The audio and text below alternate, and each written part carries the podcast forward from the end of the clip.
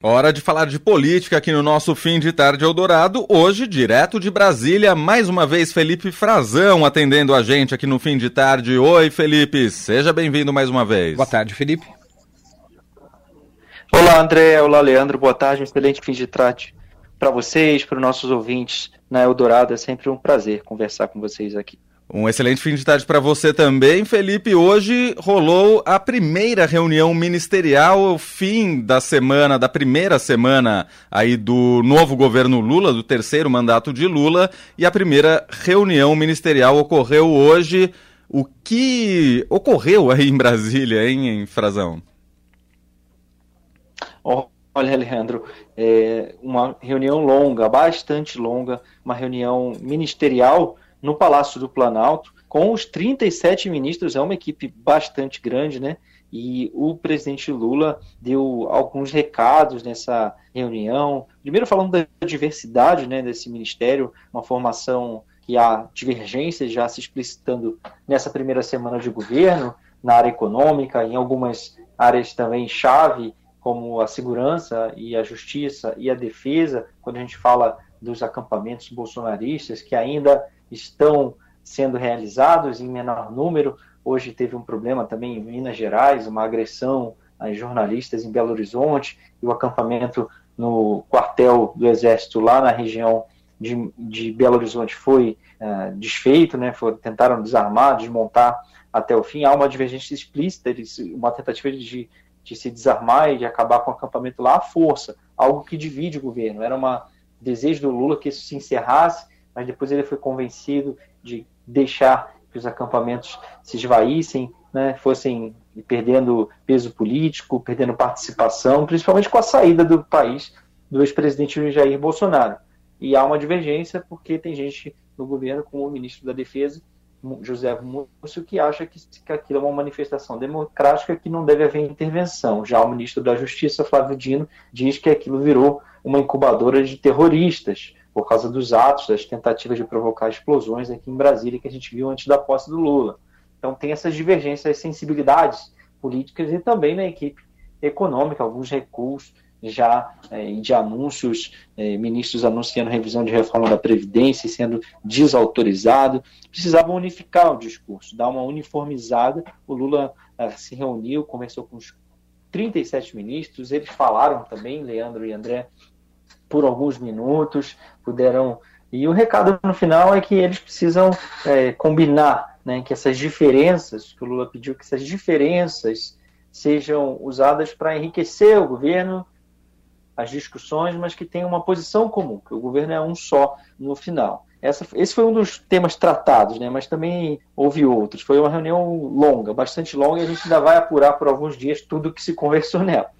Apesar dessas diferenças que você disse ali entre as ideias de alguns dos ministros, o clima entre eles era amistoso, Frazão? A gente, pelo que a gente pôde notar, sim, é tá o início de governo, né? Uhum. Eles estão buscando os seus espaços. Claro que tem gente descontente, tem alguns desconforto no núcleo da economia, por exemplo, tem três ministérios agora, antes eram só, mas agora são três. A ministra da Gestão é a Esther Dueck, a ministra do Planejamento é a Simone Tebet e o ministro da Fazenda é o Fernando Haddad.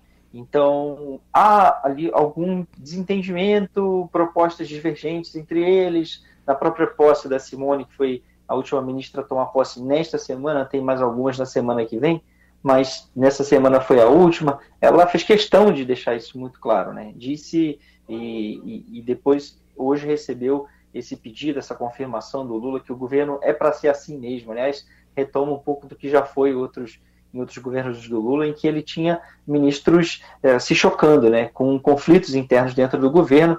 Um deles era Marina Silva e Dilma Rousseff. Uhum. No passado era bastante explícito e acabou que a Marina saiu do governo e a Dilma foi a sucessora do Lula, ela venceu na batalha naquele momento. É, e, e, isso costuma ocorrer nos governos do Lula, porque, sobretudo nesse, né, a, a gente está vendo que já está se aflorando por causa da quantidade. Né? Esse é um governo de frente ampla, é um governo que o Lula entregou muito, ele nunca entregou tanto a partidos é, para compor o governo, partidos de centro-direita, como nesse governo atual, são nove ministérios. Então há a expectativa de que isso possa ocorrer mesmo. E, mas o clima ainda não é de animosidade entre eles, mas tem, claro, disputa de espaço político, de, tem divergências, tem vaidades também, e há uma guerra, o que aconteceu, isso sim, dá para a gente contar para o nosso ouvinte, o que aconteceu foi uma guerra de cargos, porque a estrutura do governo tinha 23 ministérios, cada um com um número X de assessores, né, que os ministros têm de livre nomeação, que eles podem apontar, são chamados de cargos comissionados. E agora eles tiveram que dividir, né, desidratar os ministérios para dar com o mesmo valor, sem aumentar a despesa, para poder encaixar mais alguns ministérios para chegar a 37. Então, todo mundo perdeu um pouco da equipe. E isso gerou queixa e reclamação. E o que está acontecendo ao longo dessa semana também é uma desbolsonarização da esplanada. Os cargos de chefia estão sendo retirados né, nesse, nesse início de governo, os que trabalharam na gestão anterior. Bom, você frisou bem aí que é um início de governo ainda, menos de uma semana, mas já tem polêmica envolvendo ministro, no caso uma ministra, a ministra do Turismo, Daniela Carneiro, por um envolvimento aí dela com familiares de milicianos. Esse assunto, pela sua apuração, foi tratado de alguma forma pelo presidente Lula? O Lula já conversou disso, já tratou disso é, com os ministros do núcleo político, do núcleo mais forte. Ele tem é, tem dado a entender e tem todo o jeito mesmo de que ali há um fogo amigo. Né? A própria ministra, a gente revelou no Estadão as mensagens que ela trocava com o WhatsApp, nosso fotógrafo aqui em Brasília, Wilton Júnior, conseguiu capturar, ela se queixando disso, né? que eram inimigos querendo queimá-la do cargo. Mas há, não, esses inimigos estão muito próximos, né? São, o Lula já acha que é um fogo amigo.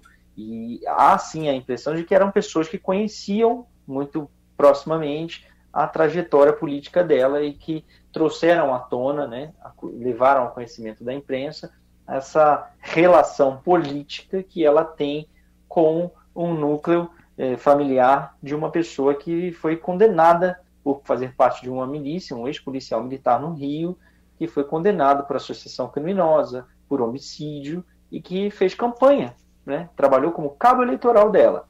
Então há um constrangimento no governo com isso, há pressão uh, do, de pessoas que trabalham no turismo para que ela seja demitida, na esquerda também, porque esse é um governo que tem pregado uma atuação contra as milícias, que tenha foco com isso, uma delas é a investigação sobre quem mandou matar Marielle Franco. Então tem um desconforto, mas o Lula não quer dar o braço a torcer agora. Ele já tratou disso e a ordem é que os ministros do governo minimizem o episódio digam que não tem nada de relevante ainda, que é só uma imagem, que a ministra ela foi orientada a responder assim, que ela não pode ser acusada nem cobrada por atitudes de outras pessoas, e por enquanto são só fotos, que ela tinha relações é, superficiais, que não há um envolvimento maior. Mas a, ao desenrolar desse caso pode estar tá em aberto ainda, né, Leandro uhum. e André? E pode vir a ser o desfecho de, da saída dela do governo seria logo na largada do governo, né?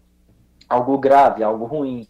Mas é, o Lula optou por isso, deu o cargo para uma indicação do partido, e isso que ele tem prestigiado. Ele, inclusive, disse hoje na reunião, no discurso inicial, que foi a parte transmitida da reunião, que ele vai estar ao lado dos ministros nos momentos bons e ruins, que, vai, que não vai deixar ninguém pelo caminho e que ele vai agir como um pai dos ministros e ministras do governo. Só que, por outro lado, ele deu um outro recado importante também.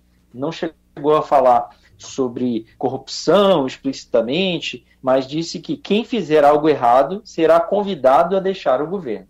No caso da ministra, por enquanto, é vida pregressa.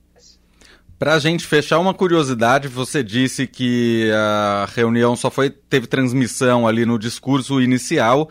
Reunião ocorreu a portas fechadas e mais cedo você falou que nos próximos dias seguirá apurando o que ocorreu ali naquela reunião.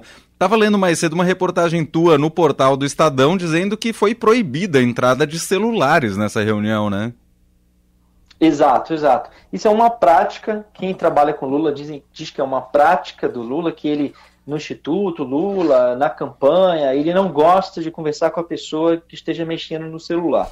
Imagine no caso de reunir todo o seu ministério por quatro horas e meia, o quanto é, de mensagens, de telefonemas não ficou represado para os ministros. Então, os ministros até saíram da sala, tinham que sair da sala suprema, que é a sala aqui no Palácio, no segundo andar do Palácio do Planalto, em que eles se reúnem, tem uma mesa bastante comprida, onde cabe todo mundo apertadinho, mas cabe 36, 37 ministros, e eles saíam da sala para eventualmente despachar alguma coisa, atender o telefonema, mandar alguma mensagem, falar com a assessoria, e nem todas as assessorias entraram nessa sala, a Janja, a primeira dama, entrou, mais uma assessoria da Casa Civil e, mais, a, e a mais próxima do Lula somente, e eles é, tiveram que entregar. Né? Aqui no Palácio isso é comum, antecessores também faziam isso. É, Leandro e André, o Michel Temer é, usava um pouco disso também, eles deixam num escaninho, tem um escaninho de madeira na porta da sala, um armário, e você deposita ali o seu celular, os ministros tiveram que fazer isso também. É, e, é, e, um fato curioso é que em 2003, no início do governo Lula, do primeiro mandato, naquela época o celular não tinha WhatsApp, aplicativo de mensagem, tantas redes sociais assim. Verdade. Mas o Lula já fazia isso, já fazia isso. Tem é, o registro no Estadão, no, no, acervo do jornal, que é curiosíssimo também, convido os nossos ouvintes a visitar quando quiserem. Ele fazia, ele instalou bloqueadores de celular para derrubar o sinal dos telefones de ministros e governadores que iam se reunir com ele na Granja do Torto. Hoje em dia também, não é claro que não é só é, porque o Lula não gosta né, que as pessoas não, não mantenham contato visual, se distraiam com o celular. É porque, evidentemente, é uma precaução contra eventuais gravações ou vazamento de informações que eles querem manter fechadas. Muito bem, Felipe Frazão, repórter de política do Estadão, é colunista do jornal Eldorado também aqui na Rádio dos Melhores Ouvintes. Muito obrigado mais uma vez por atender a gente aqui no fim de tarde. Ótimo fim de semana para você e até a próxima. Eu que agradeço, é sempre um prazer um excelente fim de semana para todos e um ótimo fim de tarde, que é esse programa tão bacana que a gente gosta de participar. Um abração. Valeu, Valeu um abraço, bom final de semana.